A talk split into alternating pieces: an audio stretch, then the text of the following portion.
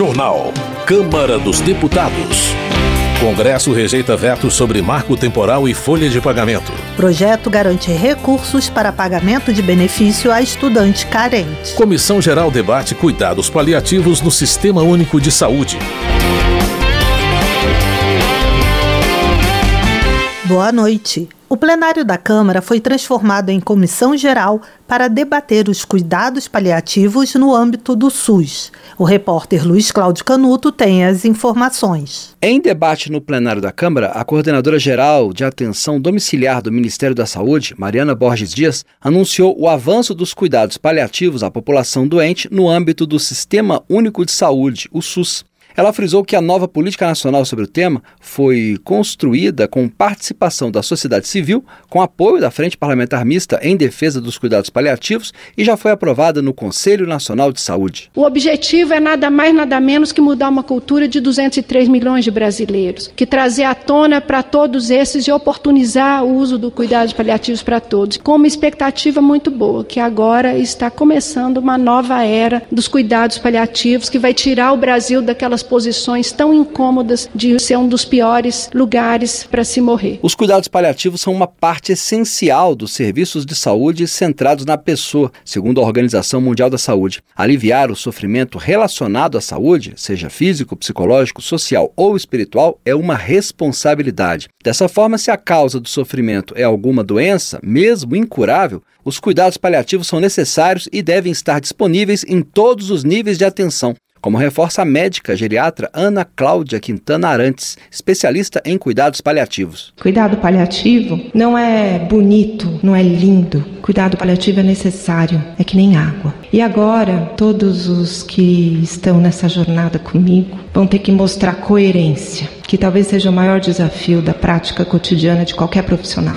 independente da área que escolha coerência. Coerência para cumprir o que, desde 2018, está previsto em uma resolução do Ministério da Saúde, que fixa diretrizes para garantir cuidados paliativos aos pacientes do SUS, do diagnóstico da doença até a fase terminal. A sessão no plenário para discutir essa assistência paliativa no sistema público de saúde foi presidida pela deputada Luísa Canziani, do PSD do Paraná, que é autora de um projeto que institui o Programa Nacional de Cuidados Paliativos ela lembrou que, coincidentemente, a proposta foi aprovada nesta semana. Hoje é um dia histórico, porque nós estamos praticamente no fim dos nossos trabalhos legislativos desse ano. Ontem tivemos a aprovação na Comissão de Constituição e Justiça do projeto que institui a Política Nacional de Cuidados Paliativos. Então, hoje é um dia histórico, repleto de muito simbolismo para todos. O texto segue para o Senado Federal com mudanças feitas pela Comissão de Finanças, que estabeleceu que os cuidados paliativos devem ser financiados financiados por todos os entes federados, em vez de dotações orçamentárias da União, como previa o texto original. A aprovação foi destacada pela diretora da Faculdade de Medicina da Universidade Federal de Pelotas, Julieta Fripp, que é integrante do movimento Paliativistas, que reivindica essa política há duas décadas. A discussão em plenário contou com a participação de uma paciente em remissão de neuroblastoma, um câncer infantil comum que cresce em partes do sistema nervoso ou nas glândulas adrenais. Isis Maria Ferreira, que hoje tem 14 anos de idade, passou por cuidados paliativos desde os 9 anos, principalmente para amenizar os efeitos da quimioterapia. Eu já tomava remédio antes da quimioterapia para que quando chegasse ela eu não sentisse tanta dor. Acho que eu fui uma pessoa que foi muito beneficiada com os cuidados paliativos, mas infelizmente isso não é a realidade de todos os pacientes com câncer ou com qualquer doença que ameace a vida. Os cuidados paliativos me ensinaram que eu tinha que viver sempre o hoje, sabe? Sempre. Eu estava no tratamento, mas além do tratamento eu também estava vivendo. Eu tinha uma vida. E os cuidados paliativos, eles olham para isso, não olham só para a sua doença. Eles olham para você, como você tá, como você tá vivendo. Durante a comissão geral, o deputado Wellington Prado, do Solidariedade de Minas Gerais, lembrou que também está em análise análise um projeto de sua autoria, que cria o Fundo Nacional de Enfrentamento ao Câncer e também prevê atenção aos cuidados paliativos. O projeto aguarda parecer na Comissão de Saúde. Da Rádio Câmara de Brasília, Luiz Cláudio Canuto. Direitos Humanos. Joseildo Ramos, do PT da Bahia, comemora a regulamentação da Lei Padre Júlio Lancelotti pelo presidente Lula.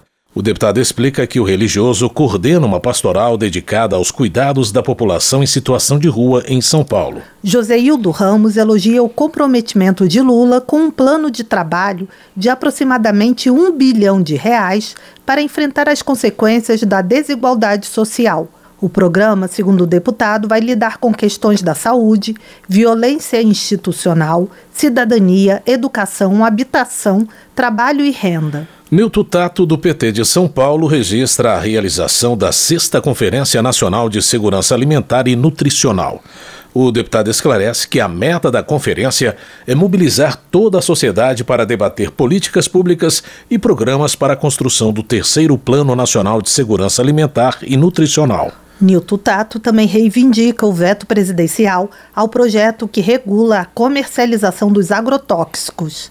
O deputado argumenta que a medida vai de encontro aos desafios de produzir alimentos mais saudáveis, combater a fome e a crise ambiental.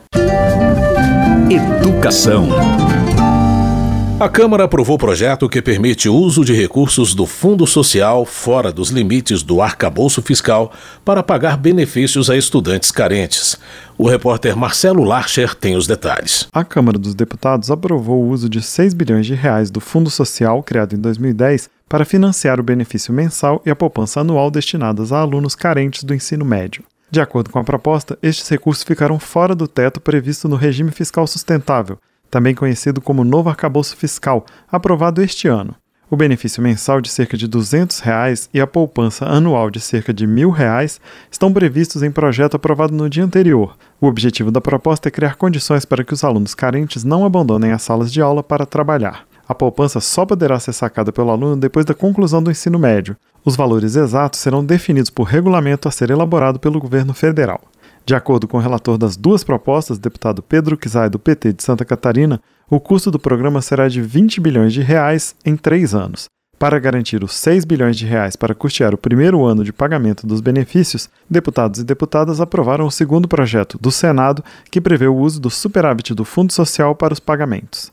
A oposição criticou a medida por manter o gasto fora dos limites do novo arcabouço fiscal, para o deputado Gilson Marques, do Novo de Santa Catarina, o governo tem margem, dentro do limite de gastos, para garantir os benefícios. Esse parlamento autorizou, proposta do governo, meio trilhão de reais a mais em três anos o que que esse governo e os parlamentares que apoiam essa medida estão fazendo? Fazendo uma maquiagem contábil. Não é suficiente meio trilhão de reais. Eles estão dizendo que, além disso, não contabiliza, é uma maquiagem, mais 6 bi para isso, mais 6 bi para aquilo. Ou seja, no fundo é um limite inexistente, porque não tem limite. O relator Pedro Czai disse que os recursos já existem e fazem parte do superávit de 18 bilhões de reais do Fundo Social, criado entre outros objetivos para financiar a educação. O Fundo Social tem superávit de 18 bilhões produzidos entre 2018 a 2022. Esse recurso já existe, inclusive prevê a possibilidade de investimento para a área da educação. Porque se nós votamos ontem por unanimidade e não garantimos que do Fundo Social, que já prevê, seja remanejado para esse programa que nós transformamos em lei aqui se aprovado no Senado, nós não estamos buscando nenhum outro recurso, é para isso. Terão direito aos dois benefícios estudantes de baixa renda de famílias inscritas no Cadastro Único para Programas Sociais do Governo Federal,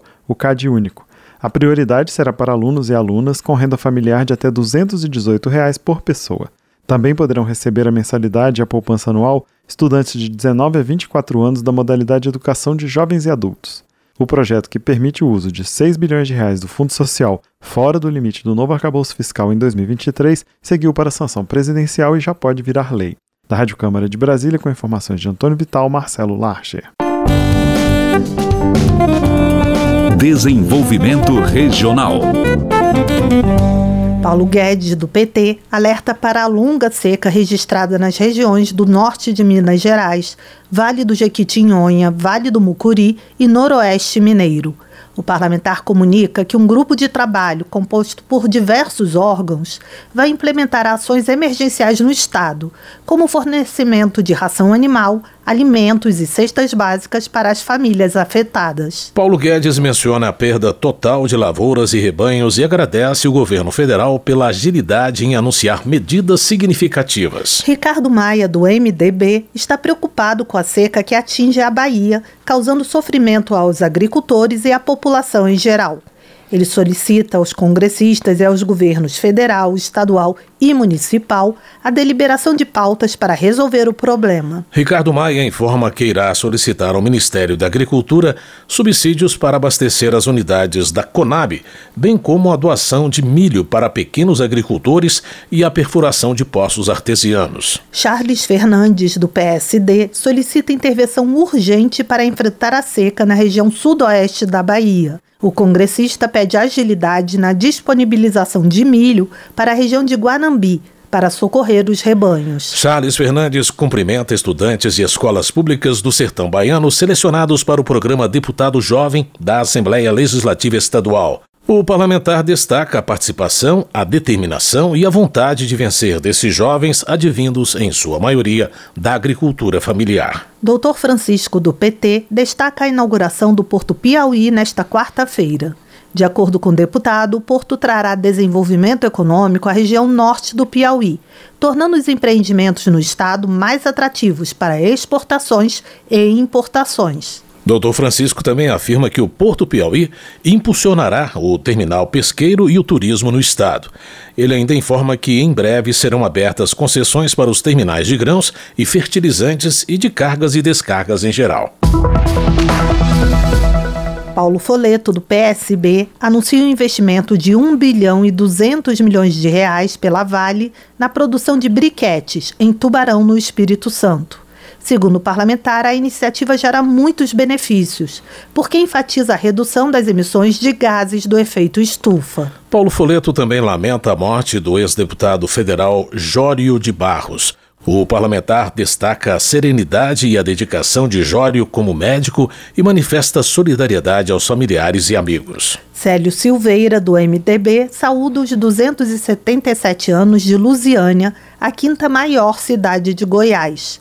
O deputado ressalta a história, o desenvolvimento, as tradições, a cultura e as belezas naturais do município. Célio Silveira informa que, em seus nove anos como deputado federal, destinou mais de 70 milhões em emendas parlamentares para as áreas de educação, segurança, saúde, infraestrutura e desenvolvimento rural de Lusiânia. Política.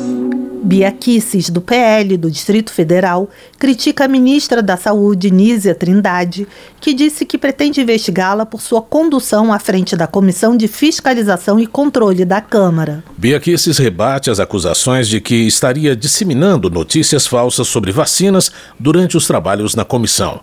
Ela pede que o parlamento se una contra o governo federal na defesa das prerrogativas do poder legislativo. Luiz Lima, do PL do Rio de Janeiro, reafirma seu posicionamento contrário à indicação presidencial do ministro Flávio Dino para o cargo de ministro do Supremo Tribunal Federal. No entendimento do deputado, apenas juízes de carreira sem envolvimento político deveriam fazer parte do STF. Luiz Lima faz um balanço de sua presidência à frente da Comissão do Esporte da Câmara. Segundo o parlamentar, o colegiado promoveu a aprovação e alteração de leis fundamentais para o setor. Homenagem.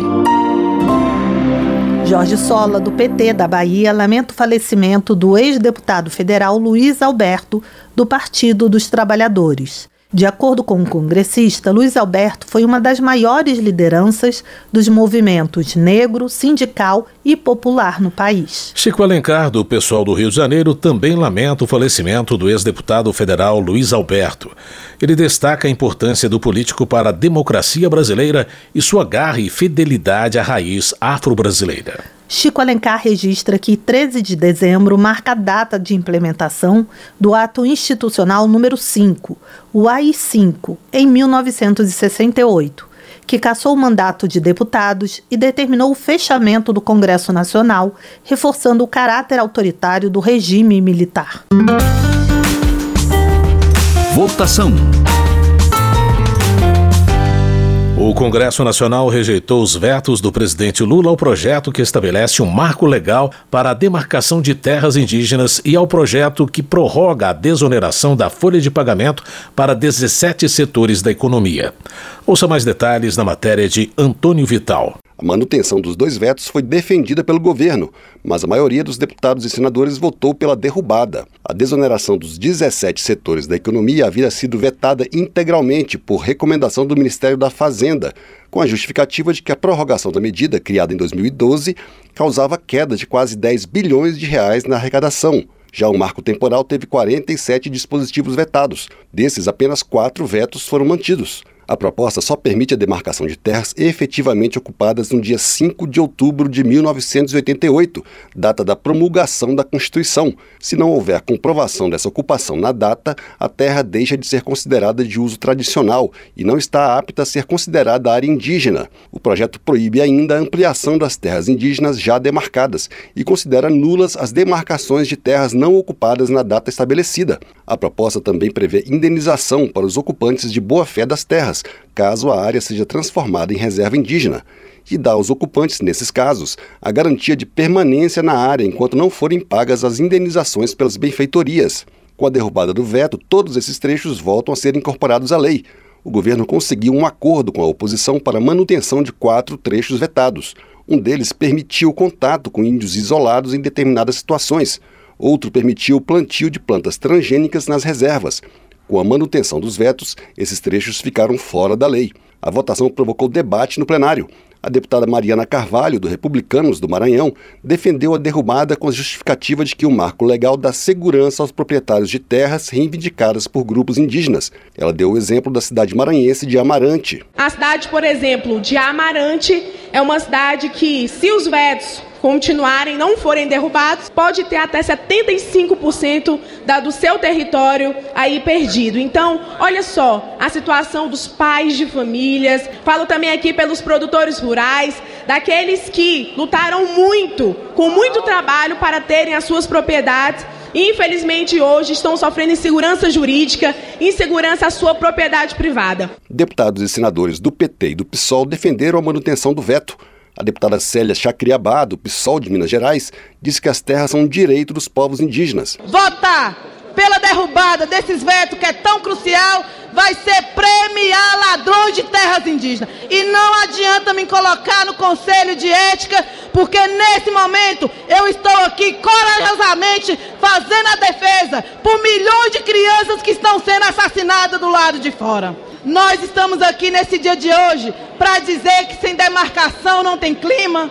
E executando os direitos dos povos indígenas também não tem clima. Já a manutenção do veto integral à prorrogação da desoneração foi apontada como necessária pelo governo, como maneira de manter a arrecadação e garantir gastos públicos necessários para o crescimento da economia. Deputados governistas disseram ainda que a desoneração criada no governo Dilma Rousseff não gerou os empregos previstos, foi o que disse o deputado Bongás, do PT do Rio Grande do Sul. Eu mesmo votei a favor, lá em 2012, na desoneração, com o argumento de que isso geraria emprego, que isso ia ativar mais atividades econômicas, mas isso não se confirmou. Então, já que nós estamos neste momento com uma outra onda de crescimento, de investimentos públicos, não cabe, numa medida que não deu certo, nós novamente fazer desoneração, onde empresas vão ser beneficiadas mas o recurso que essas empresas ficam não vai para a política pública. O benefício concedido aos 17 setores da economia acabaria no dia 31 de dezembro.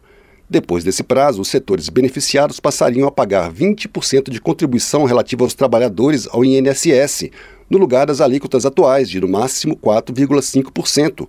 A oposição e parte da base do governo votaram a favor da derrubada do veto. Para o deputado Cabo Gilberto Silva, do PL da Paraíba, a derrubada evita a perda de um milhão de postos de trabalho. 17 itens da economia serão prejudicados se não derrubarmos esse veto agora, que tem validade até o dia 31 do corrente mês. Tem que ser derrubado agora, para que possamos salvar um milhão de empregos. Estamos falando de um milhão de empregos em 17 itens da economia do nosso país. O texto que havia sido vetado integralmente será agora promulgado como lei. Da Rádio Câmara de Brasília, Antônio Vital. Termina aqui o Jornal Câmara dos Deputados, com trabalhos técnicos de Tony Ribeiro e apresentação de José Carlos Andrade e Mônica Tati. Uma boa noite para você. Uma ótima noite. A Voz do Brasil retorna amanhã. Você ouviu A Voz do Brasil. Boa noite.